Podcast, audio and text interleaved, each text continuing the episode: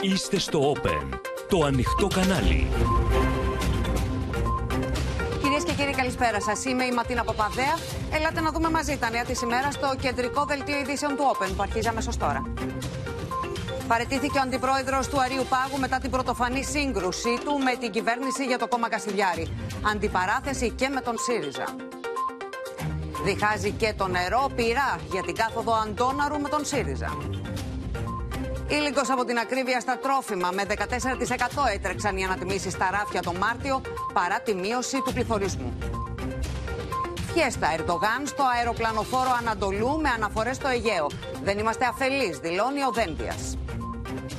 Μαζικά πειρά της αντιπολίτευσης κατά Ερντογάν με όπλο την ακρίβεια.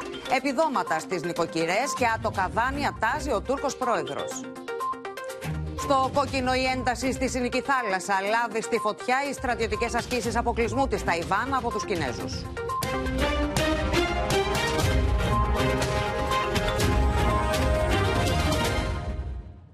Αναταράξεις, κυρίες και κύριοι, στο πολιτικό σκηνικό αλλά και στη δικαιοσύνη προκαλεί παρέτηση μετά την καταγγελία βόμβα του αρεοπαγίτη Χρήστου Τζανερίκου για την τροπολογία που αυξάνει τους δικαστές του τμήματος που θα κρίνει την κάθοδο του κόμματος Κασιδιάρης στις εκλογές αυτοί που δεν θα ψηφίσουν την τροπολογία. Είναι οι ίδιοι που κλείνουν το μάτι στη Χρυσή Αυγή, είπε ο Κυριάκος Μητσοτάκης από τη Θεσσαλονίκη, καλώντας όλες τις δημοκρατικές δυνάμεις να ψηφίσουν την τροπολογία. Για ερασιτεχνισμό κατηγορεί την κυβέρνηση ο ΣΥΡΙΖΑ, αλλά και για χειρισμούς που τελικά θα ενισχύσουν την ακροδεξιά. Μετά τη δήλωση βόμβα ήρθε η παρέτηση. Ο αντιπρόεδρος του Αριουπάγου, Χρήστος Τζανερίκος, μετά τη σφοδρή σύγκρουση με την κυβέρνηση για την επίμαχη τροπολογία, υπέβαλε την παρέτησή του στην πρόεδρο του Ανωτάτου Δικαστηρίου, προβάλλοντας λόγους προσωπικής ευθυξίας αφού προηγουμένως είχε δημόσια καταγγείλει προσπάθεια παρέμβασης στη δικαιοσύνη. Με βάση την τροπολογία προσθήκη του Υπουργείου Εσωτερικών, εισάγεται η πρωτοφανής για τα δικαστικά χρονικά ρύθμιση που θεσμοθετεί την ολομέλεια πολιτικού τμήματος του Αρίου Πάγου. Πρωτοφανής, καθώς αναποτελεί ευθεία παρέμβαση στη λειτουργία του Αρίου Πάγου. Ουδέποτε έχει προβλεφθεί η ολομέλεια τμήματος συγκροτούμενη από όλους τους δικαστές αυτού. Η παρέτηση του κ. Τζενερίκου δεν ήταν κεραυνό ενεθρία, καθώς πολλοί συναδελφοί του τον προέτρεψαν να απέχει ή και να παρετηθεί μετά τη σύγκρουσή του με την κυβέρνηση. Ο Κυριάκος Μητσοτάκης από τον Εύωσμο έκανε έκκληση σε όλες τις δημοκρατικές δυνάμεις να ψηφίσουν την τροπολογία με καρφιά προς το ΣΥΡΙΖΑ που έχει δηλώσει ότι δεν θα τη στηρίξει. Και αύριο στη Βουλή θα αναλάβουν όλες και όλοι την ευθύνη τους.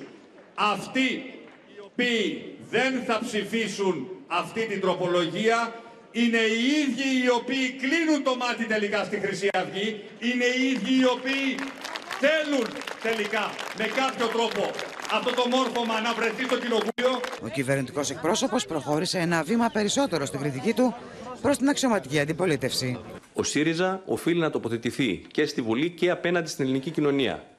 Θέλει να συμμετάσχουν οι μαχαιροβγάλτες, οι φασίστες, οι νεοναζί, οι ακροδεξιοί, οι καταδικασμένοι για εγκληματική οργάνωση στις εθνικές εκλογές, ναι ή όχι. Και λέγαμε, γιατί πάτε με, αυτή, με αυτόν τον τρόπο να το ρυθμίσετε; Δεν θα είναι αποτελεσματικό. Κάντε κάτι άλλο. Κατεβάσαμε δύο εναλλακτικές τροπολογίες.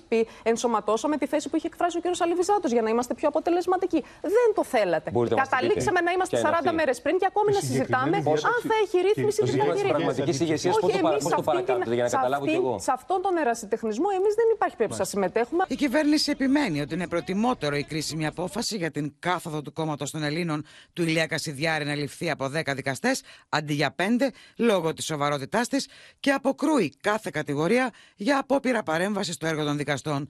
Στην αρμόδια επιτροπή της Βουλής έχει ήδη ξεκινήσει συζήτηση με την αντιπολίτευση να κατηγορεί την κυβέρνηση για απίστευτη προχειρότητα. Λογομαχείτε και να διαφωνείτε κάτι το οποίο ήταν αδιανόητο. Σας το είχαμε πει όταν είχατε φέρει τη διάταξη ότι θα δημιουργήσει περισσότερα προβλήματα, ότι είναι βαθιά προβληματική για λόγους που δεν το επισημάναμε μόνο εμείς, αλλά και πολλοί συνταγματολόγοι. Αργήσατε να νομοθετήσατε.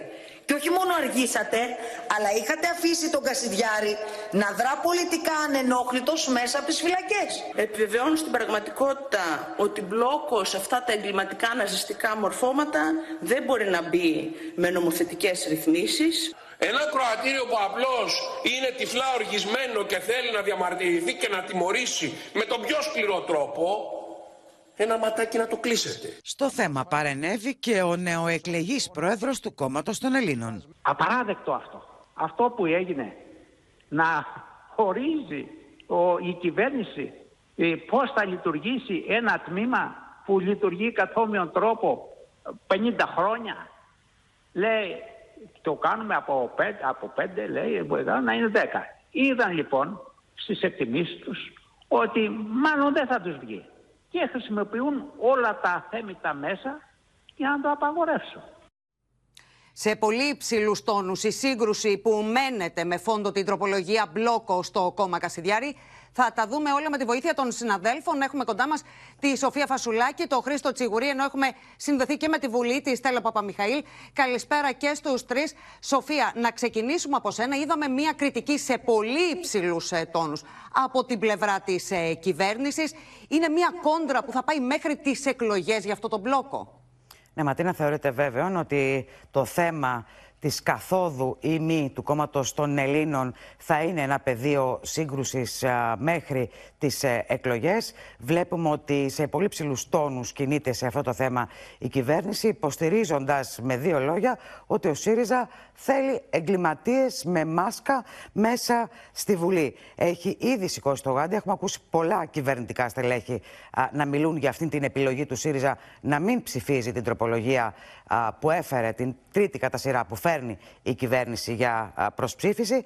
Ε, η κυβέρνηση υποστηρίζει ότι ο ΣΥΡΙΖΑ ψαρεύει σε θολά νερά, ότι θέλει την ψήφο αυτού του οργισμένου, του αντισυστημικού θα λέγαμε κοινού και ότι εν τέλει θέλει την κάθοδο Κασιδιάρη γιατί έτσι πιστεύει ότι θα κόψει την αυτοδυναμία από τη Νέα Δημοκρατία. Κυβερνητικές πηγές ωστόσο λένε ότι με αυτήν τη, στάση, με αυτή τη στάση η αξιωματική αντιπολίτευση τελικά βλάπτει τη δημοκρατία. Μάλιστα. Να σε ευχαριστήσουμε, Σοφία. Και ερχόμαστε λοιπόν, Χρήστο, σε σένα για να δούμε την πλευρά του ΣΥΡΙΖΑ. Μίλησε για ερασιτεχνισμού, για χειρισμούς ενίσχυσης της ακροδεξιάς. Έρχεται με δική του πρόταση ο ΣΥΡΙΖΑ και θα ζητήσει από τη Νέα Δημοκρατία να την ψηφίσει; Τα στελέχη του ΣΥΡΙΖΑ επιστρέφουν τα πειρά στην ε, κυβέρνηση. Υποστηρίζουν ότι βλάπτει τη δημοκρατία όποιος με ερασιτεχνισμού παίζει παιχνίδια σε βάρος δημοκρατίας χωρίς να έχει κανένα αποτέλεσμα. Αναρωτιούνται στις πόσες τροπολογίες θα μπορέσει να καταλάβει η κυβέρνηση ότι ο τρόπος που επέλεξε να χειριστεί το ζήτημα δεν είχε αποτέλεσμα και δεν έφερε μπλόκο ε, στο κόμμα Κασιδιάρη και στην πιθανή είσοδό του στη Βουλή. Θυμίζουν ότι απαντούν μάλλον στην κριτική ότι ο ΣΥΡΙΖΑ από την πρώτη στιγμή διέκοψε το εμπάργκο που είχε επιβάλει ε, λόγω πολιτικής τακτικής στι ψηφοφορίε, ακριβώς για να βρεθεί σε αυτή την κορυφαία στιγμή και να συνεισφέρει στην προσπάθεια να μπλοκαριστεί ε, το κόμμα που πιθανόν να έμπαινε στη Βουλή. Ε, υποστηρίζουν επίσης ότι κατέθεσαν διαφορετική πρόταση, ότι μεταφέρθηκαν, αποδέχτηκαν την πρόταση Αλιβιζάτου για να βρεθεί κοινός τόπος, αλλά η κυβέρνηση επέλεξε να πορευτεί μόνη της για να καταλήξει τελικά να διορθώνει το πρώτο λάθος με μια δεύτερη τροπολογία, τη δεύτερη τροπολογία με μια τρίτη τροπολογία. Θεωρούν ότι αυτοί οι ερασιτεχνισμοί στο τέλος, πέρα από την παρέμβαση λειτουργία της δικαιοσύνης, θα ενισχύσουν το Συνεπώς, Χρήστο, εάν η Νέα Δημοκρατία επιμείνει στη δική της πρόταση, δεν θα την ψηφίσει ο ΣΥΡΙΖΑ. Νομίζω ότι αυτό έχει καταστεί σαφές από τις δημόσιες τοποθετήσεις το τελευταίο διάστημα. Ε, υπάρχει η πληροφορία ότι αύριο ο ΣΥΡΙΖΑ θα επαναφέρει την πρόταση που είχε καταθέσει και θα ζητήσει να ψηφιστεί, καθώς θεωρεί ότι αυτός είναι ο τρόπος να μπει τελικά μπλόκο στο κόμμα Κασιδιάρης, στην πιθανή, πιθανή είσοδο του στη Βουλή και βέβαια επιστρέφει την κριτική στην κυβέρνηση. Θυμίζουν ότι δεν ήταν ο ΣΥΡΙΖΑ, αλλά η κυβέρνηση που άφησε τον Κασιδιάρη μέσα από τη φυλακή να κάνει zoom τηλεδιασκέψεις, όπως άλλοι κρατούμενοι δεν μπορούν, και να οργανώσει μια πολιτική δράση. Μάλιστα. Πάμε να παρακολουθήσουμε λοιπόν τι δήλωσε πριν από λίγο η εκπρόσωπος τύπου του ΣΥΡΙΖΑ, Πόπη Τσαπανίδου. Τρεις αλλεπάλληλες τροπολογίες για τον αποκλεισμό των νεοναζί, μία ενκρυπτό συνάντηση του Γιώργου Γεραπετρίτη με τον αντιπρόεδρο του Αριού Πάγου και η παρέτηση του τελευταίου που ακολούθησε αποκαλύπτουν ότι η κυβέρνηση δεν έχει κανέναν ενδιασμό να μετατρέπει μία σοβαρή υπόθεση για τη δημοκρατία σε παροδία, παρεμβαίνοντας απροκάλυπτα για άλλη μια φορά στη δικαιοσύνη. Με αυτές τις αδιανόητες για μια δημοκρατία παρεμβάσεις όμως, αυτό που στο τέλος της ημέρας πετυχαίνει είναι να ενισχύσει την ακροδεξιά. Α ψηφίσουν έστω και τώρα την πρόταση του ΣΥΡΙΖΑ Προοδευτική Συμμαχία που δίνει λύση στο αδιέξοδο με σεβασμό στο Σύνταγμα. Παιχνίδια με τους θεσμούς εν ονόματι της προστασίας τους είναι απαράδεκτα και επικίνδυνα. Και η συζήτηση στη Βουλή ξεκίνησε για την τροπολογία φρένο στο κόμμα Κασιδιάρη σε κλίμα Στέλλα Παπαμιχαήλ, σφοδρής αντιπαράθεσης και με κατέρωθεν πειρά.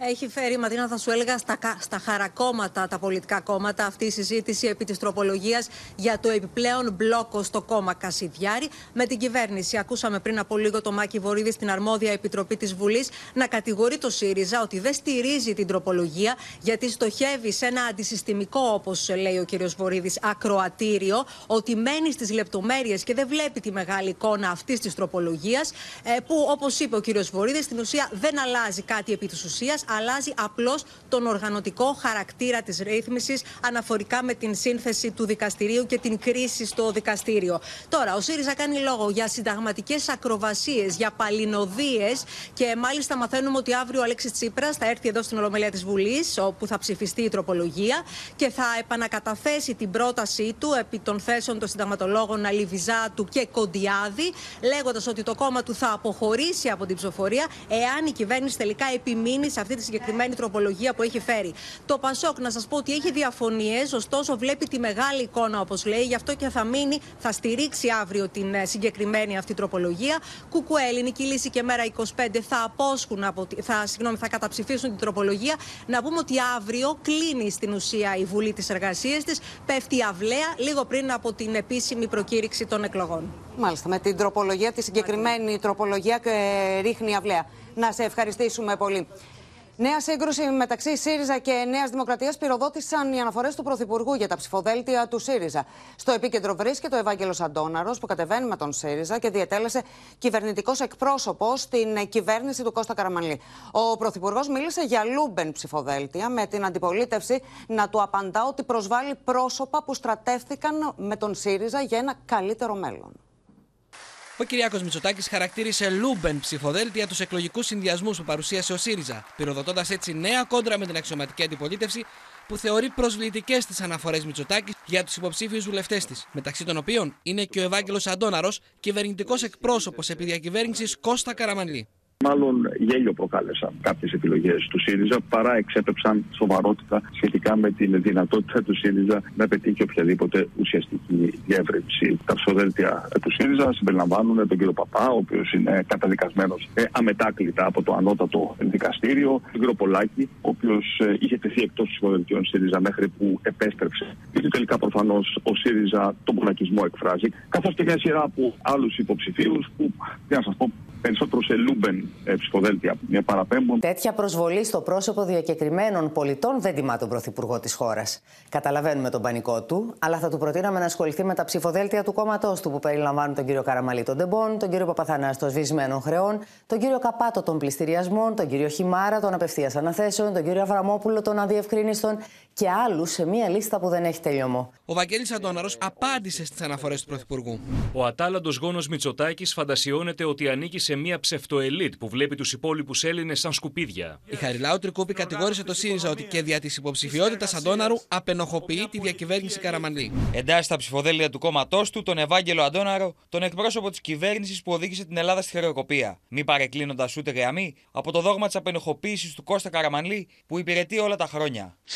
Συνεργαστήκατε λοιπόν με όλη τη Νέα Δημοκρατία και έσταξε τώρα η ουρά του Γαϊδάρου από τον Αντόναρο. Δημήτρης Παπαδημούλης, ωστόσο, στα όσα είπε για τη σύνθεση των ψηφοδελτίων, οι λέξεις μοιάζει να έχουν επιλεγεί πολύ προσεκτικά, όπως και οι προτροπές του. Αν ήμουνα εγώ ο μόνος που αποφασίζει για τα ψηφοδέλτια, μπορεί η σύνθεσή τους να ήταν κάπως διαφορετική και στους πολίτες που έχουν τις επιφυλάξεις τους ή τη διαφωνία τους για μια παρουσία να ρίξουν το ψηφοδέλτιο του ΣΥΡΙΖΑ στην κάλπη και να μην επιλέξουν τα πρόσωπα που δεν τους εκπροσωπούν έτσι όπως αυτοί θα ήθελαν. Στο ΣΥΡΙΖΑ δήλωσε ότι θα παραιτηθεί από την υποψηφιότητά της η βουλευτής Κυλκής Ειρήνη Αγαθοπούλου, καθώς διαφωνεί με την υποψηφιότητα του Παύλου Τονικίδη στην ίδια περιφέρεια. Και ενώ τα κομματικά επιτελεία ανεβάζουν στροφές ε, στο δρόμο προς τις κάλπες, πάμε λοιπόν στη Σοφία Φασουλάκη ξανά. Τα μέτωπα είναι πολλαπλά. Σοφία, σήμερα ο Πρωθυπουργός σχολίασε τους υποψήφιους του ΣΥΡΙΖΑ. Ναι, ε, Ματίνα, και βλέπουμε ότι ο πόλεμος και η αντιπαράθεση συνεχίζεται και για το θέμα των υποψηφίων. Σήμερα ο Πρωθυπουργός μίλησε για ε, κάποια πρόσωπα λούμπεν στα ψηφοδέλτια του ΣΥΡΙΖΑ. Η ερώτηση, βέβαια, θα πρέπει να πω ότι η απάντηση, μάλλον του Κυριάκου Μητσοτάκη ε, ήταν σε ερώτηση για την συμμετοχή στα ψηφοδέλτια του κυρίου Αντώναρου. Ε, εδώ θα πρέπει να σου πω ότι σχόλιο είχαμε και από τον κυβερνητικό εκπρόσωπο, μάλλον απαξιωτικό, ο οποίος είπε χαρακτηριστικά ότι η επιλογή αυτή μιλάει από μόνη της. Εγώ δεν έχω να κάνω κάποιο σχόλιο. Βέβαια, θα πρέπει να σου πω ότι στην Πυραιό λένε ότι τα δικά τους ψηφοδέλτια έχουν ήδη κλείσει με τους παλιούς και τους νέους υποψήφιου. Όμως, τι ακριβώς συμβαίνει με το ΣΥΡΙΖΑ, καθώς ακόμα δεν έχουν συμπληρωθεί τα ψηφοδέλτια του. Λείπουν 50 περίπου πρόσωπα. Ανταυτού βλέπουμε ε, να μπαίνουν μέσα πρόσωπα όπως ο καταδικασμένος α, Νίκος Παπάς. Σήμερα θα πρέπει να σου πω στο εμπαρόδο ότι δημοσιεύθηκε και η απόφαση του ειδικού δικαστηρίου ε, στο πρόσωπο του κυρίου Παπά. Βλέπουμε τον Παύλο Παλάκη, ο οποίος πάνω στον χαμό με την υπόθεση των τεμπών βρήκε την ευκαιρία να τρυπώσει στα ψηφοδέλτια. Και αντί λοιπόν να κλείνουν τα ψηφοδέλτια του ΣΥΡΙΖΑ, λένε στην Πυραιός, βλέπουμε να ανακοινώνονται οι, οι υποψήφιοι για τον Δήμο της Αθήνας. Άρα λοιπόν κάτι εκεί δεν πάει καλά, λένε στη Νέα Δημοκρατία. Μάλιστα. Και ερχόμαστε λοιπόν, Χρήστο, σε εσένα για να δούμε τι απαντούν από τον ΣΥΡΙΖΑ για όλα αυτά, για τα λούμπεν και τα υπόλοιπα. Θεωρούν ότι προφανώς είναι μια αναφορά που, όπως λένε, προσβάλλει και αδικεί τα πρόσωπα που μετέχουν στους εκλογικούς συνδυασμούς, που το κάθε πρόσωπο έχει τη δική του κοινωνική και πολιτική αναφορά. Ε, υποστηρίζουν ότι με τον ΣΥΡΙΖΑ έχουν στρατευτεί πρόσωπα και διακεκριμένοι επιστήμονες, όπως ο κύριος Γεροτζιάφα, που είναι καθηγητής αιματολογία στο Πανεπιστήμιο της Ορβόνης. Πρόσωπα από τη νέα γενιά με εξαιρετική συγκρότηση και επιστημονική επάρκεια, όπως η κυρία Διάνα Βουτυράκου, που σε πολύ νεαρή ηλικία πήγε παγκόσμιο βραβείο ρομποτικής και πήρε συγχαρητήρια από τον ίδιο τον Πρωθυπουργό. Πρόσωπα επίσης, όπως ο πρώην αρχηγός ΓΕΘΑ Ναύαρχο Αποστολάκης, τον οποίο ε, είχε ζητήσει να κάνει υπουργό του ο ίδιος ο Κυριάκος Μητσοτάκης, ε, υπουργός για τις φυσικές καταστροφές. Αναρωτιούνται λοιπόν αν σε αυτά τα λούμπεν ψηφοδέλτια, ε, όπως τα χαρακτηρίζει ο Πρωθυπουργός, περιλαμβάνει και αυτά τα πρόσωπα. Αναφέρεται και σε αυτά τα πρόσωπα. Μάλιστα. Να σε ευχαριστήσουμε και σαν Χριστό. Φωτιές τώρα, κυρίες και κύριοι, έχει ανάψει στο πολιτικό πεδίο και το νερό. Η διαβεβαίωση του Κυριάκου Μητσοτάκη ότι η ΕΙΔΑΠ όσο και η ΕΙΑΘ θα επιστρέψουν στον έλεγχο του δημοσίου μετά τις εκλογές, πυροδότησε νέα πολιτική σύγκρουση. Ο ΣΥΡΙΖΑ απάντησε με τροπολογία την οποία κατέθεσε στη Βουλή και κατηγόρησε τον Πρωθυπουργό πως παίρνει πίσω τη ρύθμιση λόγω της αντίδρασης του κόσμου. Για την επιστροφή του ελέγχου της ΕΙΔΑΠ και της ΕΙΑΔ στο δημόσιο, δεσμεύτηκε από τη Θεσσαλονίκη, όπου περιόδευσε ο Κυριάκος Μητσοτάκης, καταγγέλλοντας το ΣΥΡΙΖΑ για υποκρισία και fake news. Θα μεταφέρω πίσω τα περιουσιακά στοιχεία αυτά, αλλά αυτό δεν μπορεί να γίνει προφανώς από τη στιγμή στιγμή στην άλλη με μια τροπολογία της τελευταίας mm-hmm. στιγμής, την τελευταία μέρα που είναι ανοιχτή η Βουλή. Είναι απολύτως υποκριτική ε, η συμπεριφορά του ΣΥΡΙΖΑ. Αυτοί που μετέφεραν τα περιουσιακά στοιχεία στο υπερταμείο, να κατηγορούν τη Νέα Δημοκρατία ότι προτίθεται να ιδιωτικοποιήσει το νερό, όταν υπάρχει ρητή δικιά μου προσωπική δέσμευση ότι αυτό όχι μόνο δεν θα γίνει, αλλά και ότι τα περιουσιακά στοιχεία αυτά θα επιστρέψουν στο ελληνικό δημόσιο. Την ίδια ώρα, ο ΣΥΡΙΖΑ κατέθεσε στη Βουλή τροπολογία για να επιστρέψουν οι μετοχές της ΕΙΔΑΠ και της ΕΙΑΘ από το υπερταμείο στο δημόσιο. Είναι συνταγματικός επιβεβλημένος ο έλεγχος της ΕΙΔΑΠ ΑΕ και της ΕΙΑΘ ΑΕ από το ελληνικό δημόσιο, όχι απλώς με την άσκηση εποπτείας επ' αυτών, αλλά και του διαμετοχικού τους κεφαλαίου.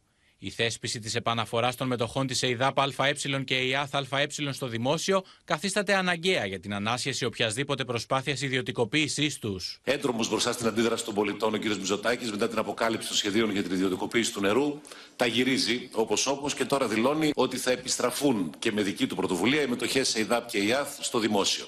Βέβαια, στο λόγο του πάνω είπε μετά τις εκλογές. Εμείς δεν ιδιωτικοποιούμε το νερό. Και ίσα ίσα όλες οι μετοχέ και των δύο αυτών εταιριών γυρνάνε στο δημόσιο. Πού τη βλέπει την ιδιωτικοποίηση; Εμείς απλώς λέμε ότι βεβαίως η ΡΑΕ θα έχει μία εποπτεία για να γίνεται καλύτερο έλεγχο και εποπτεία. Τι σχέση έχει αυτό; Με την ιδιωτικοποίηση, δεν μπορώ να το καταλάβω. Υπάρχουν δύο και ένα. Ένα στο άρθρο 11 του νόμου σχετικά με την ε, τροποποίηση της ΡΑΕ σε ρυθμιστική αρχή ενέργειας αποβλήτων και υδάτων, όπου ορίζει ότι η συγκεκριμένη ρυθμιστική αρχή θα υποπτεύει τις συμβάσεις παραχώρησης νερού σε τρίτους, στο άρθρο 11. Και στο άρθρο 19 αναφέρει ότι θα επιλύει τις διαιτησίες, θα, θα διαιτητεύει, θα επιλύει τις διαφορές οι οποίες υπάρχουν μεταξύ παρόχων ύδατος. Από τη Θεσσαλονίκη, όπου ρίχνει μεγάλο βάρος για την επίτευξη των εκλογικών στόχων της Νέας Δημοκρατίας, ο Πρωθυπουργός δεσμεύτηκε ότι το μετρό θα είναι έτοιμο να παραδοθεί στους Θεσσαλονίκη στου πρώτους μήνες του 2024, προτάσσοντας το δίλημα Νέα Δημοκρατία ή οπισθοδρόμηση. Αυτό είναι το στίχημα. Θα πάμε μπροστά θα συνεχίσουμε να πηγαίνουμε μπροστά ή θα γυρίσουμε πίσω. Οι πολίτες θυμούνται την τετραετία του κυρίου Τσίπρα. Ο πρωθυπουργός της κυβέρνησης των ψεμάτων, ακολουθώντας την δική του τακτική, ήρθε στην πρωτεύουσα της Μακεδονίας που πρόδωσε αυτός και η κυβέρνησή του να πει και πάλι ψέματα.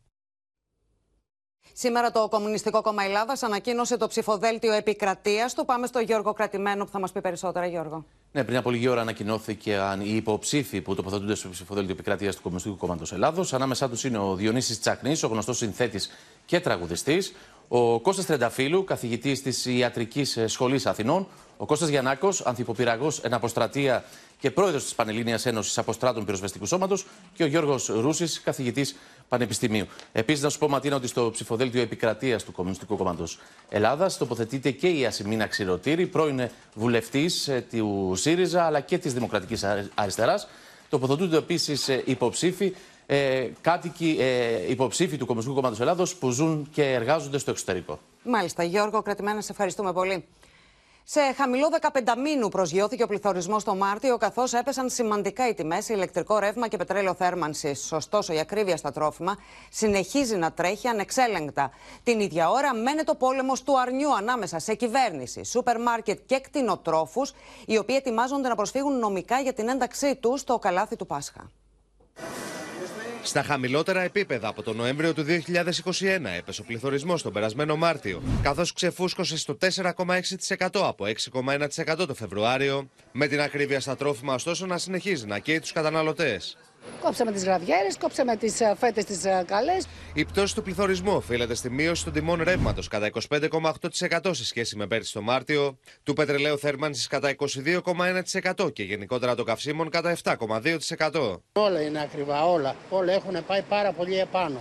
Αντίθετα, ο δείκτης των τροφίμων έτρεξε το Μάρτιο με αυξήσεις 14,3%, δηλαδή τριπλάσεις από το γενικό μέσο όρο. Η αυξήση ήταν 15,6% στο ψωμί, 23,1% στα γαλακτοκομικά, 17,5% στα έλαια και 19,8% στα κρέατα. Ο πόλεμος για την τιμή του αρνιού πάντως καλά κρατεί.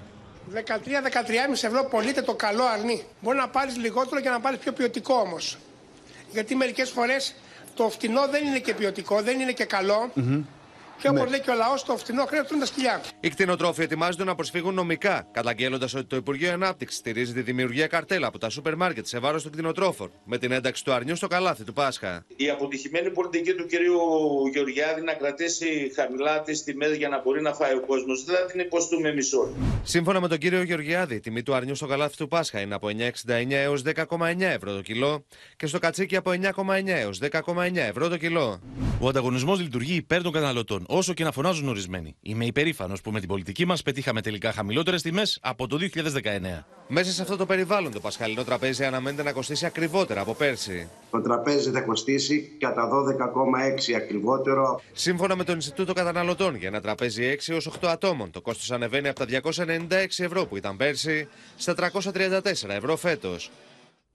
Δεν είναι όμως μόνο η ακρίβεια στα τρόφιμα που χτυπά τους καταναλωτές, αλλά και οι συνεχείς αυξήσεις επιτοκίων. Οι τράπεζες, ε, Γιάννη Φόσκολε, καλησπέρα, ανακοινώνουν μέσα στις επόμενες ώρες το πρόγραμμα για τον πάγο στα επιτόκια. Περιμένουμε λοιπόν το πιθανότερο αύριο την κοινή ανακοίνωση των τεσσάρων συστημικών τραπεζών για το πρόγραμμα για το οποίο έχουμε μιλήσει, που θα βάλει έναν πάγο στις αυξήσεις που έρχονται. Ένα φραγμό έτσι ώστε οι δόσεις των στεγαστικών δανείων να παραμείνουν έτσι όπως είναι σήμερα, ίσως και λίγο παρακάτω και να μην αυξηθούν. Πάμε να δούμε ευθύς αμέσως ποιου θα αφορά αυτό το πρόγραμμα. Θα αφορά λοιπόν ενήμερα στεγαστικά δάνεια. Καταρχήν μόνο στεγαστικά δάνεια, Ματίνα, ενήμερα. Όπως επίσης ε, ε, δάνεια τα οποία είχαν κοκκινήσει αλλά έχουν ρυθμιστεί και εξυπηρετείται η ρυθμισή. Εξετάζεται στο αν θα υπάρχει και μια καθυστέρηση έως 90 ημέρες και επισκευαστικά δάνεια. Αυτούς θα αφορά. Είναι περίπου 500.000 δάνεια. Ποιου δεν θα αφορά αφορά όμως, γιατί υπάρχουν και δάνεια που δεν θα τα αφορά αυτή η ασπίδα. Δεν θα αφορά τα καταναλωτικά δάνεια. Δεν θα αφορά τα εμπορικά, τα επαγγελματικά δάνεια και φυσικά δεν θα αφορά και τα ομόλογα και τα κρατικά ομόλογα, τα οποία επηρεάζονται από τις αυξήσεις επιτοκίων της Ευρωπαϊκής Κεντρικής Τράπεζας. Και πού βρισκόμαστε εκεί και πού θα βρεθούμε το αμέσως επόμενο διάστημα. Τελείωσα, τελειώσαμε με τις αυξήσεις επιτοκίων; Όχι. Θα έχουμε σύντομα μειώσεις επιτοκίων; Όχι, λένε οι αναλυτές. Σήμερα Όσον αφορά στο βασικό επιτόκιο αναφοράς της Ευρωπαϊκής Κεντρικής Τράπεζας, είμαστε στο 3%. Περιμένουμε δύο νέες αυξήσεις επιτοκίων, 0,25% μία το Μάιο και μία τον Ιούνιο. Να δούμε αν θα γίνει και τον Ιούλιο, λένε οι αναλυτές, ακόμα μία. Έτσι, στο τέλος του 2023 θα είμαστε στο 3,5% και στο τέλος του 2024, Ματίνα, θα πρέπει να περιμένουμε για να φτάσουμε στο 2,5%. Δηλαδή, θα δούμε κάποιες μειώσεις επιτοκίων από το καλοκαίρι του 2024 και μετά ένα χρόνο από σήμερα πια, ε, για να φτάσουμε στο 2,5% στα τέλη του 2024. Άρα είναι ένα μεγάλο ταξίδι αυτό και γι' αυτό το πρόγραμμα των τραπεζών για το οποίο μιλήσαμε στην αρχή έχει διάρκεια 12 μήνες. Μάλιστα. Γιάννη Φόσκολα, σε ευχαριστούμε πολύ. Αλλάζουμε θέμα. Μεγαλειώδη φιέστα οργάνωσε ο Ταγί Περντογάν για την παράδοση του αεροπλανοφόρου Ανατολού στο τουρκικό πολεμικό ναυτικό, διαφημίζοντας τις πολεμικές δυνατότητες του πλοίου. Και επανήλθε για πρώτη φορά μετά τους σεισμούς στις αναφορές του για το Αιγαίο και τη γαλάζια πατρίδα. Την ίδια ώρα, ο Νίκος Δένδιας ξεκαθαρίζει ότι η κυβέρνηση δεν μπορεί παρά να ανταποκριθεί στην επίθεση φιλίας της Άγκυρας. Όμως, όπως τονίζει, δεν είναι αφελής και σε καμία περίπτωση δεν εγκαταλείπει τις εθνικές θέσεις. Στη ρητορική πρόσεσμων με αναφορές στο Αιγαίο, επέστρεψε ο Ερντογάν μιλώντας στη Φιέστα που οργάνωσε για την παράδοση στο τουρκικό πολεμικό ναυτικό του αεροπλανοφόρου Ανατολού, το οποίο όλο το προηγούμενο διάστημα διαφημιζόταν σαν ένα μεγάλο πλεονέκτημα για τους σχεδιασμούς της γαλάζιας πατρίδας. TCK Anadolu sayesinde tabur büyüklüğünde bir kuvveti ana üst desteği ihtiyacı olmaksızın Ege, Akdeniz ve Karadeniz'deki kriz bölgelerine kolayca intikal ettirebileceğiz. Την ίδια ώρα, Νίκος Δένδια τονίζει ότι στα ελληνοτουρκικά η κυβέρνηση είναι προσεκτική και σε καμία περίπτωση δεν είναι αφελής, αφού η Τουρκία δεν εγκαταλείπει τα μακροπρόθεσμα συμφέροντά της. Οφείλουμε να είμαστε αισιόδοξοι, επίσης όμως προσεκτικοί και όχι αφελείς. Το ίδιο ισχύει και για την Τουρκία. Η Τουρκία δεν είναι αφελής, προφανώς. Ούτε αφίσταται των μακροπρόθεσμων συμφερόντων της. Την αντίδραση της Άγκυρας προκάλεσε η αγκυροβόληση Αμερικανικού υποβρυχίου σε λιμάνι της Κύπρου και το τουρκικό Υπουργείο Εξωτερικών κατηγορεί την Ουάσιγκτον για μεροληπτική συμπεριφορά με αφορμή και την απόφαση της Ουάσιγκτον να άρει το εμπάργκο όπλων προς την Κυπριακή Δημοκρατία. Καλούμε για άλλη μια φορά τις Ηνωμένες Πολιτείες Αμερικής να επανεξετάσουν αυτές τις πολιτικές. Και θα θέλαμε να υπενθυμίσουμε ότι η χώρα μας θα συνεχίσει να υπερασπίζεται αποφασιστικά τα δικαιώματα και τα συμφέροντα της τουρκικής Δημοκρατίας Βόρειας Κύπρου κάτω από όλες τις συνθήκες και προποθέσει στο πλαίσιο των υποχρεώσεών της που απορρέουν από το καθεστώς του εγγύητη. Αύριο θα έρθει στην Αθήνα ο Υπουργός Εξωτερικών της Αιγύπτου, Σαμεχ Σούκρη, ενώ στη συνέχεια προγραμματίζει να μεταβεί και στην Τουρκία. Φαίνεται λοιπόν ότι έχουμε επαναφορά της ρητορικής Ερντογάν στα πρόσυσμου, στις θέσεις των που είχε εκφράσει πρόσυσμων. Ε, θα τα δούμε όλα με τη Μαρία Ζαχαράκη στην Κωνσταντινούπολη. Κοντά μας είναι και η Γεωργία Γαρατζιώτη. Καλησπέρα και στις δύο. Μαρία, έχουμε νέες δηλώσεις Τσαβούσογλου αυτή τη φορά μετά τον Ερντογάν. Φαίνεται πως επαναφέρει ε, τις γκρίζες ζώνες για τα νησιά του Αιγαίου. Τα πάντα, τα πάντα Ματίνα. Θυμήθηκε σήμερα όλα τα θέματα πάλι με την Ελλάδα. Έδωσε μια συνέντευξη νωρίτερα στο φιλοκυβερνητικό κανάλι του Αχαμπέρ. Εκεί λοιπόν είπε ο Τσαβούσογλου ότι ναι, μεν υπάρχει θετική ατμόσφαιρα, αλλά δεν ξέχασε όμως να πει ότι υπάρχουν και νησιά στο Αιγαίο, των οποίων η κυριαρχία αμφισβητείται. Είναι αδιευκρίνιστο το καθεστώς, είπε ο Τσαβούσογλου. Μάλιστα είπε επίσης ότι υπάρχουν ένα σωρό προβλήματα με την Ελλάδα. Δεν αρκεί μόνο να λυθεί ένα μόνο, πρέπει να λυθούν ως πακέτο. Επανήλθε δηλαδή στη γνωστή ρητορική, στη γνωστή θέση της Άγκυρας περί λύσης πακέτου.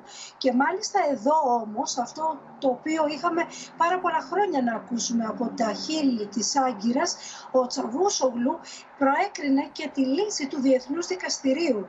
Αλλά είπε ότι δεν μπορούμε να πάμε μόνο με ένα θέμα, δηλαδή μόνο με, με το, για το θέμα της υφαλοκρηπίδας. Δεν έχει νόημα κατά την άποψή του να λυθεί μόνο αυτό, ενώ υπάρχει και το θέμα του ενέργειου χώρου, των υπερπτήσεων, των χωρικών υδάτων και μάλιστα ανέφερε ότι η Ελλάδα το, ε, το συζητάει το θέμα, το, τα θέματα όλα αυτά, αλλά φοβάται το πολιτικό κόστος. Μαρία, Πρέπει να είναι ληφθεί, λοιπόν, ό,τι ακούμε όλα. τα τελευταία χρόνια χωρίς να έχει αλλάξει ούτε ένα κόμμα, ούτε μία τελεία. Ό,τι ακούμε στη ρητορική της Τουρκίας τα τελευταία χρόνια απέναντι στην Ελλάδα. Ναι, μόνο που προστίθεται εδώ ότι ναι, μεν υπάρχει μια θετική ατμόσφαιρα και μάλιστα από ό,τι φαίνεται η Άγκυρα δείχνει ότι θέλει να εκμεταλλευτεί αυτή τη θετική ατμόσφαιρα, αυτό το κλίμα, ίσως γιατί τώρα να θεωρεί Ματίνα ότι η διάθεση για αμοιβές υποχωρήσεις, ίσως και περισσότερο από την Ελλάδα, είναι πιο ζεστή και το timing, ε, το timing είναι ιδανικό. Ο Υπουργός λοιπόν Εξωτερικών της Τουρκίας δεν απέκλεισε και ήταν σαν να προειδοποιούσε κιόλας ότι μπορεί να γίνει ακόμη και ατύχημα. Όσο δεν λύνονται, είπε αυτά τα ζητήματα, Θεός φυλάξει, είπε χαρακτηριστικά, μπορεί να συμβεί. Όλα μπορούν να συμβούν εν τέλει. Γι' αυτό και συνέστησε να συνεχιστεί το μορατόριουμ που έχει ήδη συμφωνηθεί και τους επόμενους μήνες. Αν και βέβαια κατηγόρησε την Ελλάδα ότι παραβιάζει συνήθως αυτό το μορατόριουμ. Να πω τέλος, Ματίνα, ότι αναφέρθηκε και στα F-16 και στις τουρκο-αμερικανικές σχέσεις, σε αντίθεση με τον Ταγί Περντογάν. Ε, είπε καλά λόγια για τον Αμερικανό πρέσβη. Ο Ταγί Περντογάν, να θυμίσουμε, δεν θέλει να τον δει μπροστά του. Μάλιστα. Και Μαρία- επίσης είπε να παρέμβει ο, ε, ο Biden στο Κογκρέσο για να βρεθεί λύση για το F-16. Μπορούμε να ακούσουμε στο σημείο αυτό τις ε, δηλώσεις του Τούρκου Υπουργού Εξωτερικών. Ege konularına gelecek olursak aidiyatı belli olmayan adalar var. Ee, biraz önce bahsettiğim ihlaller var. Hava, Hava sahası, sahası hava operasyonu sahası var. meselesi var. 6 mil üzerinde 10 mil e, talepleri var. Sonuçta ara ara işte karasularının 6 milden e, 12 mile çıkarması konusunda bazı söylemler oluyor. Bunların hepsi anlaşmazlık konuları. Yıllardır çözülemeyen konular. Σε αυτό το περιβάλλον, λοιπόν, πάμε στη Γεωργία Γαρατζιώτη. Έπεσαν Γεωργία υπογραφέ μεταξύ Ελλάδα και Ισραήλ για την προμήθεια του πυραυλικού συστήματο Spike. Έτσι, να Ματίνα, καθώ η Ελλάδα και η Τουρκία, όπως είπε η Μαρία νωρίτερα, δεν σταμάτησαν ποτέ να εξοπλίζονται. Τα εξοπλιστικά μας προγράμματα συνεχίζουν κανονικά και συνεχίζουν οι ενόπλες δυνάμεις να ενισχύονται ανεξαρτήτως της προσπάθειας που γίνεται για τη βελτίωση των ελληνοτουρκικών σχέσεων μέσω της διπλωματίας των σεισμών. Στο πλαίσιο αυτό, λοιπόν, όπως είπες και εσύ, η Ελλάδα και η Ισραήλ υπέγραψαν συμφωνία για την προμήθεια του μεγάλου βεληνικούς πυραυλικού συστήματος Pike and Loss ύψους 370 εκα- εκατομμυρίων ευρώ. Η Αθήνα θα προμηθευτεί 17 συστήματα για το στρατό ξηράς, αποτελούμενα από δύο εκτοξευτήρες που ο καθένας έχει 8 βλήματα. Από αυτά τα 17, τα 9 θα τοποθετηθούν στα ελικόπτερα Apache της αεροπορίας στρατού, αφού όμως αυτά αναβαθμιστούν, και ακόμα 8 συστήματα για το πολεμικό ναυτικό. Τα- από, από τα 8, τα 4 θα τοποθετηθούν στις κανονιοφόρους του στόλου κλάσης μαχητής και 4 στα σκάφη ανορθόδοξου πολέμου Mark V. Στρατιωτικές πηγές μας έλεγαν Ματίνα ότι η Spike and Loss είναι ένα σύστημα κομμένο και ραμμένο για την άμυνα των νησιών μας και του Εύρου, καθώς έχει πολύ μεγάλη εμβέλεια, πάνω από 30 χιλιόμετρα και μεγάλη ακρίβεια βολής και οι ένοπλες δυνάμεις από εδώ και στο εξής θα έχουν τη δυνατότητα χειρουργικού χτυπήματος σε τακτικό επίπεδο. Τα πρώτα συστήματα Spike and Loss θα τα παραλάβουμε μέσα στο 2024, ενώ οι παραλαβές θα ολοκληρωθούν μέχρι το τέλος του 2025. Ματίνα. Γεωργία, σε ευχαριστούμε πολύ. Στο εσωτερικό της Τουρκίας, με την ακρίβεια και τον πληθωρισμό να καλπάζουν, η αντιπολίτευση δείχνει τον Ερντογάν ως υπεύθυνο για τη φτώχεια των πολιτών. Ο Κιλτσδάρογλου επιτίθεται στον Τουρκοπρόεδρο για τις συνεχείς ανατιμήσεις στα τρόφιμα με ένα κρεμμύδι αναχείρας, ενώ ο Ερντογάν από την πλευρά του ανακοινώνει επιδόματα και άτοκα δάνεια. kendi vatandaşlarına emin olun saygı duymuyorlar. Çünkü diyecekleri başkaca hiçbir şey kalmadı. Hiçbir şeyleri yok. Κρατώντας ένα κρεμμύδιο, ο Κεμάλ Κιλισδάρογλου από την κουζίνα του σπιτιού του κατηγορεί τον Ταγί Περντογάν πως έχει οδηγήσει τον τουρκικό λαό στη φτώχεια. Ο υποψήφιος της αντιπολίτευσης για την Προεδρία τάζει στους ψηφοφόρους του ότι αν εκλεγεί θα δουν να αυξάνεται το εισόδημά τους και να μειώνονται οι τιμές στα βασικά αγαθά. Ha o kalırsa bu elindeki kuru soğan olacak 100 lira. Şu an bile bunca ağzın kilosu 30 lira. Soğan bu yahu soğan. Soğan soğan. Utanmıyorlar. Yiğidi muhtaç ettiler kuru soğana. Η οικονομική πολιτική του Ερντογάν μπαίνει στο στόχαστρο και των αντικυβερνητικών μέσων ενημέρωση. Bunlardan bir tas e, türlü yapabilmek için sadece sebzeye verdiği para 24 lira 12 kuruş. Sadece 1, 2, 3, 4, 5, 6. 6 tane e, 6 tane birer tane her birinden sebzeye verdiği para 24 lira. Bak bunun içerisinde ekmek yok.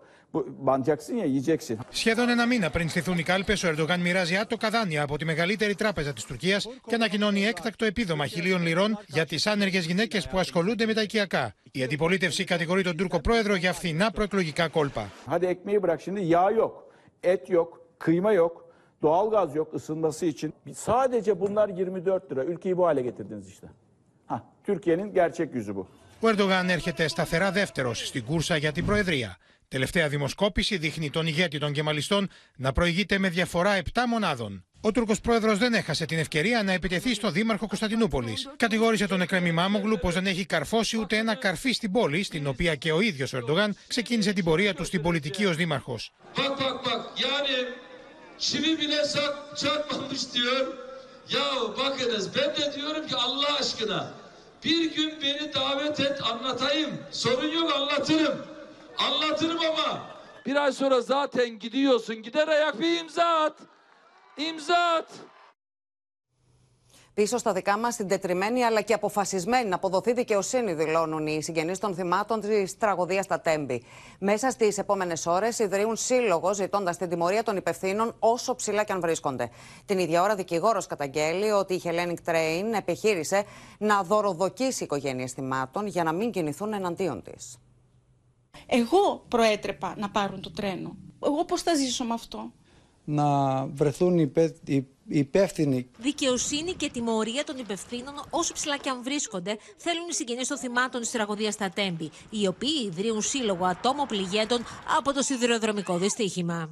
Αυτό είναι το καταστατικό Ναι. και αυτή είναι η ιδρυτική πράξη. Μαζεύουμε υπογραφές, τις οποίες θα χρησιμοποιήσουμε είτε εδώ είτε στο εξωτερικό αν χρειαστεί, τις οποίες ζητάμε το αυτονόητο. Ζητάμε την άρση της ασυλίας για τα πολιτικά πρόσωπα. Δεν μπορεί να τη χάνουν ασυλίας με όλα αυτά ή ατιμορρησίας όπως έχει καταλήξει να συμβαίνει.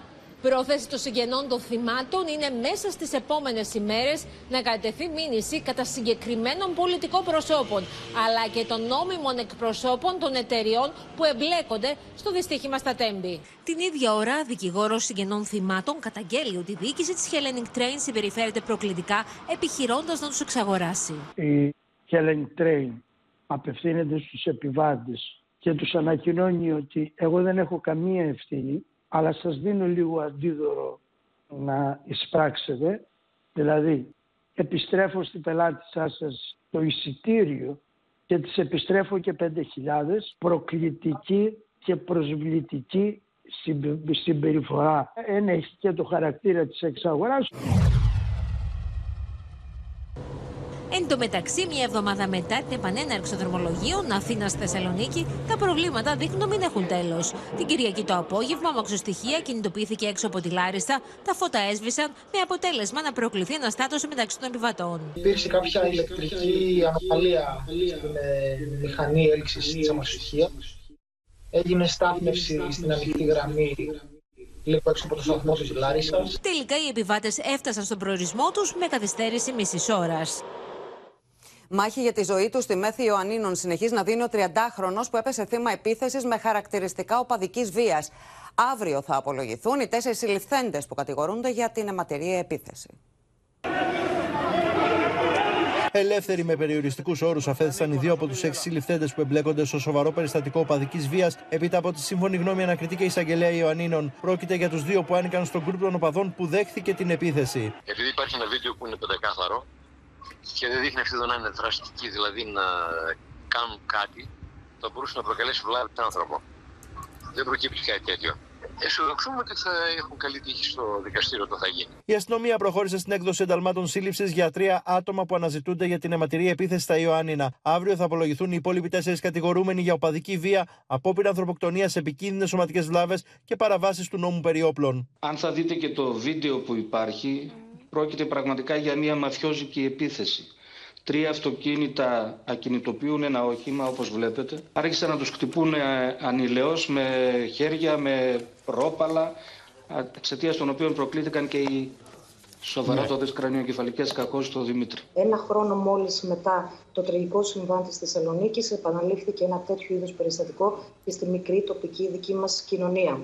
Ε, φαίνεται κατά τους ισχυρισμούς των συλληφθέντων να είναι υπόβαθρο, το υπόβαθρο να έχει να κάνει με την οπαδική βία. Ο 30χρονο που υπέστη βαριές κρανιογκεφαλικές κακώσεις συνεχίζει να νοσηλεύεται στη Μέθιο Ανίνων σε σταθερή κατάσταση, ενώ ο δεύτερος τραυματίας πήρε σήμερα εξιτήριο από το νοσοκομείο. Εκτός συνόρων κλιμακώνονται περαιτέρω οι σχέσεις έντασης Πεκίνου-Ταϊπέη. Η Ταϊβάν βρέθηκε σε κινέζικο κλειό με ασκήσεις προσωμείωσης αποκλεισμού. Με την Ιαπωνία να κινητοποιεί μαχητικά αεροσκάφη για να τηρηθεί σταθερότητα στην περιοχή.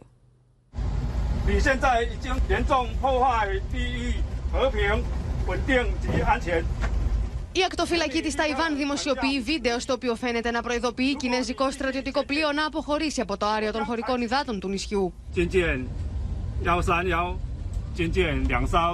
Νωρίτερα, το Υπουργείο Άμυνας της Νήσου ανακοίνωσε ότι εντόπισε 11 πολεμικά πλοία και 59 αεροσκάφη του κινέζικου στρατού γύρω από την Ταϊβάν. PRA's recent harassment with their assets has destabilized the region. Our air defense units have remained on high alert. Ο στρατός της Κίνας πραγματοποιεί τριήμερα γυμνάσια με προσωμείωση αποκλεισμού της Ταϊβάν, λίγες ημέρες μετά το ταξίδι της Πρόεδρου Τσάις στις Ηνωμένες Πολιτείες. Το Πεκίνο καταγγέλει μάλιστα την παρουσία του Αμερικανικού αντιτορπιλικού μήλιου σε περιοχή της Νότιας Συνική Θάλασσας, χωρίς να του δοθεί σχετική έγκριση. A defense ministry graphic showing a barrage of missiles fired from air, land, and sea, at least one simulated strike that seems to target the capital city, Taipei. China's military says its drills are sending a clear and powerful message to people here in Taiwan never to seek independence and to move further away from the United States. Και όλα αυτά αμέσως μετά την αποχώρηση του Εμμανουέλ Μακρόν από το Πεκίνο, όπου συνάντησε τον Κινέζο ομόλογό του. Με συνέντευξή του στη Λεζεκό, ο Γάλλος πρόεδρος ζητά από την Ευρώπη να μην είναι ακόλουθος, αλλά να δώσει μάχη για στρατηγική αυτονομία. Δεν θέλουμε να μπούμε στη λογική των μπλοκ. Το χειρότερο θα ήταν να σκεφτούμε ότι εμείς οι Ευρωπαίοι θα έπρεπε να ακολουθούμε και να προσαρμοζόμαστε στους αμερικανικούς ρυθμούς ή στην κινέζικη υπεραντίδραση. Στο μέτωπο του πολέμου συνεχίζονται οι αποκαλύψεις για τα αμερικανικά απόρριτα έγγραφα που διέρευσαν. Σύμφωνα με το CNN, έκθεση των μυστικών υπηρεσιών των Ηνωμένων Πολιτειών αποκαλύπτει πως ο Ουκρανός πρόεδρος τον περασμένο Φεβρουάριο σχεδίαζε χτύπημα σε ρωσικό έδαφος. Κάποιοι μιλούν για παραποιημένα έγγραφα και άλλοι προβληματίζονται για τη διαρροή. Αυτές οι φωτογραφίες που φέρεται να είναι κάποια από τα αμερικανικά απόρριτα έγγραφα που διέρευσαν στο διαδίκτυο, με εμπιστευτικές πληροφορίες για τα σχέδια της Ρωσίας στον πόλεμο με την Ουκρανία και την πορεία των εχθροπραξιών, συνεχίζουν να προκαλούν πλήθος αντιδράσεων και αναζητούνται επίσημες απαντήσεις. These documents are carried around the building in a pouch, um, hand to hand. Somewhere in that chain, somebody was able to photograph these documents and then get them up on social media. Μάλιστα, σε έγγραφο που έχει διαρρεύσει υπάρχει και η ένδειξη άκρος απόρριτο. Σύμφωνα με το CNN, από τις διαρροές προκύπτει πως έκθεση των Αμερικανικών μυστικών υπηρεσιών αναφερόταν πως ο Ουκρανός πρόεδρος στα τέλη Φεβρουαρίου πρότεινε οι Ουκρανοί να χτυπήσουν ρωσικές στρατιωτικές θέσεις στην περιφέρεια Ροστόφ χρησιμοποιώντας drones, όπως και ότι τα συστήματα αεράμινα που χρησιμοποιεί η Ουκρανία κινδυνεύουν να εξαντληθούν έως τις 2 Μαου. Στα απόρριτα έγγραφα παρατίθεται πληροφορίες όχι μόνο για τους εχθρούς, αλλά και για τους συμμάχους των Ηνωμένων Πολιτειών.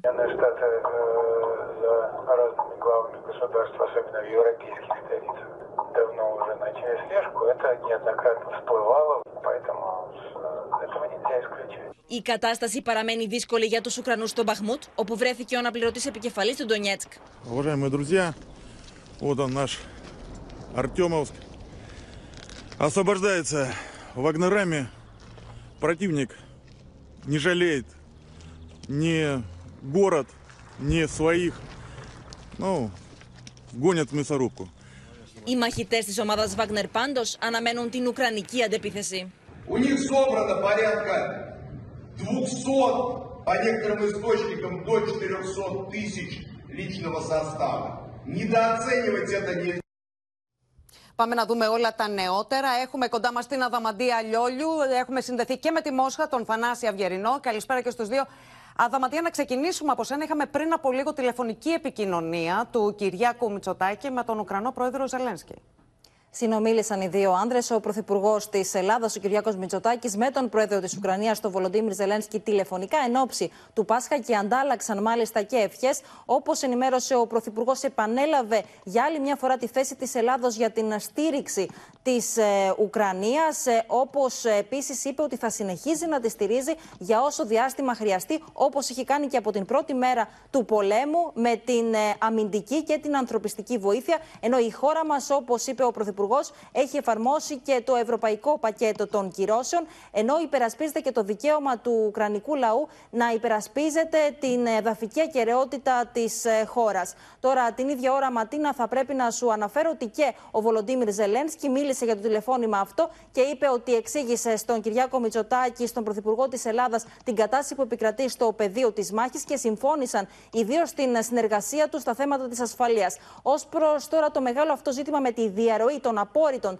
Αμερικανικών εγγράφων που ασχολεί τα διεθνή μέσα, ακόμη και την ε, Ουκρανία. Να αναφέρουμε ότι η Αμερική βρίσκεται σε μια αναζήτηση για το ποιος βρίσκεται πίσω από την διαρροή αυτών των εγγράφων. Αν πρόκειται για άτομο μέσα από το Πεντάγωνο ή αν πρόκειται για μια εξωτερική παρέμβαση. Προσπαθεί με κάθε τρόπο να κατεβάσει αυτά τα συγκεκριμένα έγγραφα από το διαδίκτυο, ενώ μάλιστα να ενημερώσουμε ότι αφού ε, υπήρχαν συγκεκριμένες πληροφορίες αυτές αφορούσαν όχι μόνο τη Ρωσία και την Ουκρανία, ε, φίλους και εχθρούς της ε, Αμερικής. Την ίδια ώρα όμως, ε, Ματίνα, να, να πούμε τέλος ε, ότι έχει αλλάξει και η τακτική της Ουκρανίας βάσει των διαρών, όπως και βάσει των πληροφοριών που λάμβανε από την Αμερική. Σε ό,τι αφορά πάντως τα έγγραφα, ένα θέμα είναι πώς διέρευσαν, ποιος έκανε τις ε, διαρροές. Το άλλο, το σημαντικότερο είναι αν όντως συνέβησαν όλα αυτά. Να σε ευχαριστήσουμε, Αδαμαντία, και ερχόμαστε λοιπόν, Θανάση, σε εσένα με τον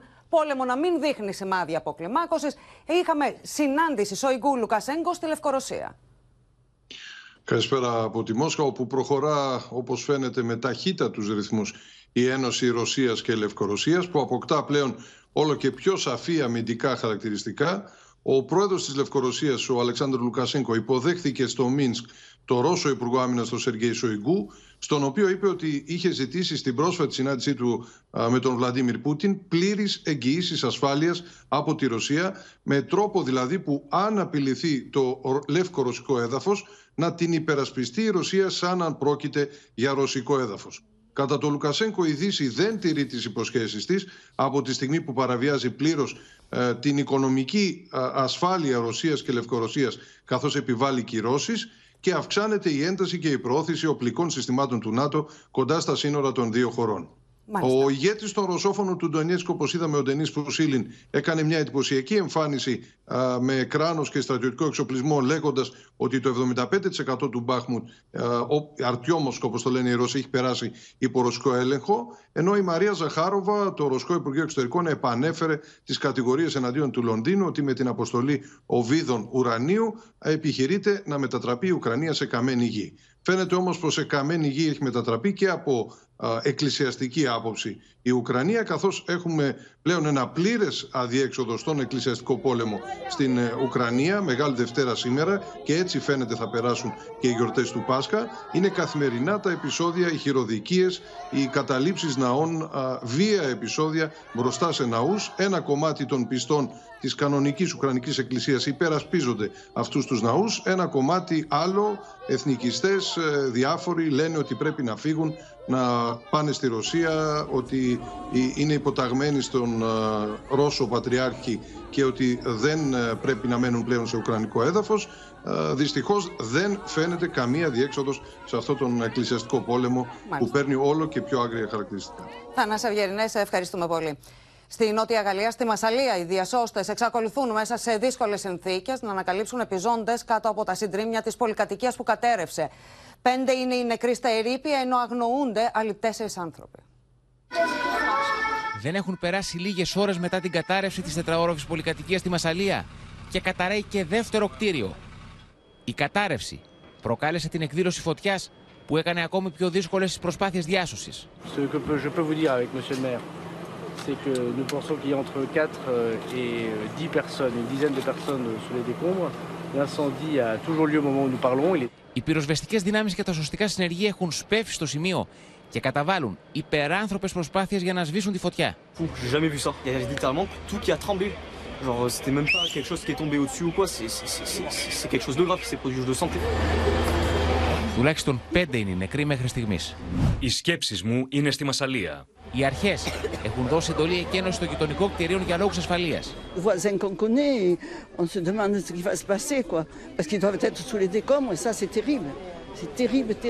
Πάνω από 200 άνθρωποι έχουν απομακρυνθεί από τις αιστείες τους.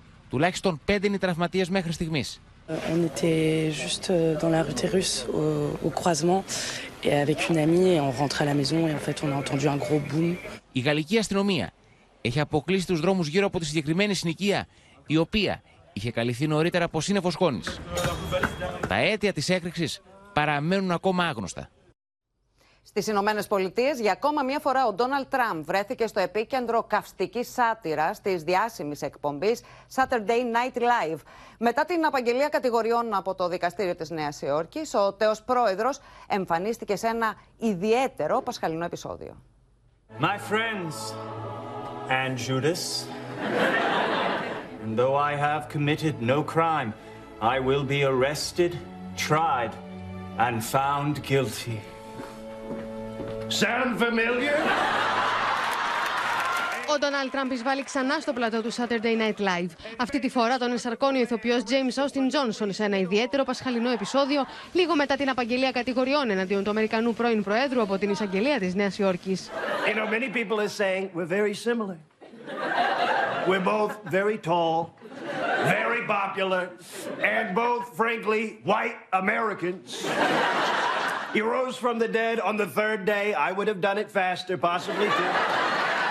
Possibly two days. I think we could have done it a lot faster. But he had a good mind for business, water into wine, pure profit.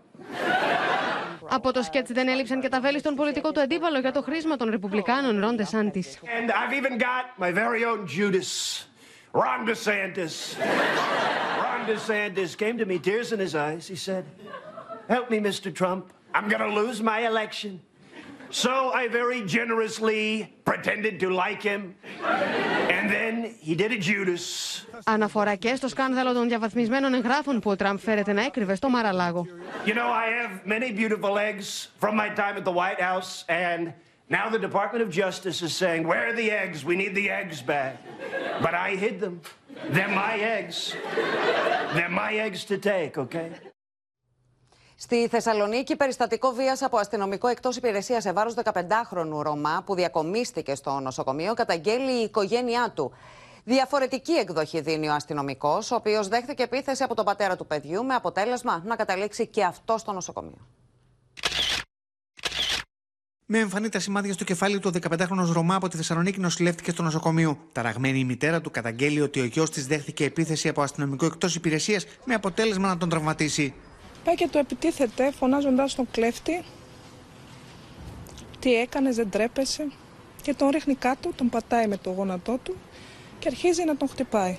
Αναγράφονται στην συγνωμάτευση του Γενικού Νοσοκομείου του Παπαγεωργίου, δηλαδή επίθεση διασωματικής βίας, επακόλουθα τραυματισμό που περιλαμβάνουν διάφορες και πολλαπλές περιοχές του σώματος, διάφοροι άλλοι τραυματισμοί της κεφαλής και του αυχένα. Όλα ξεκίνησαν όταν, σύμφωνα με πληροφορίες, ο 15χρονο μαζί με φίλους του πήραν μια σακούλα με κρέατα, η οποία βρισκόταν έξω από ένα μαγαζί και την άφησαν στο προάβλιο της εκκλησίας στη Μενεμένη. Ένας κάτοικος τους επέμπλεξε, ακολούθησε φραστικό επεισόδιο, στο οποίο παρενέβη ο αστυνομικός. Σύμφωνα με την καταγγελία της μητέρας του 15χρονου, ο αστυνομικός ακινητοποίησε τον νεαρό στο έδαφος και τον χτυπούσε για 4 λεπτά. Ήρθε το ΕΚΑΒ τον πήρε και νοσηλευτήκαμε πέντε μέρες στο Παπαγεωργίου. Διαφορετική εκδοχή δίνει ο αστυνομικός, ο οποίος αρνείται ότι χτύπησε το 15χρονο και υποστηρίζει ότι ο μαθητής κόνταψε. Πήγαν να τραπούν σε φυγή, οι δύο τα κατάφεραν. Ο ένας μπερδεύτηκε σε έναν άιλον που είχε εκεί στο παρτέρι στην κρεπερή μπροστά και έπεσε κάτω. Μάλιστα, πολλές ώρες μετά το περιστατικό, ο πατέρας του ανήλικου εντόπισε στην περιοχή τον αστυνομικό και μετά από λογομαχία τον γροθοκόπησε με αποτέλεσμα να καταλήξει στο νοσοκομείο. Ο πατέρας του σε ανύποπτο χρόνο του το γροθοκόπησε στο μάτι με αποτέλεσμα να μεταβεί στο νοσοκομείο και να του κάνουν κάποια ράματα.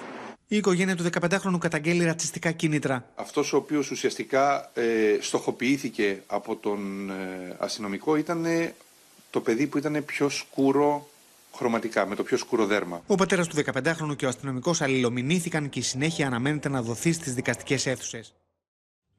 Και στο σημείο αυτό ολοκληρώθηκε το κεντρικό δελτίο ειδήσεων. Μείνετε στο Open. Αμέσως μετά ακολουθεί η καθημερινή σειρά Η δική μας οικογένεια. Και στις 9 μην χάσετε την ξένη ιστορική περιπέτεια Η τελευταία Λεγεώνα με τον Colin Firth. Κυρίες και κύριοι, από όλους εμάς, καλό βράδυ.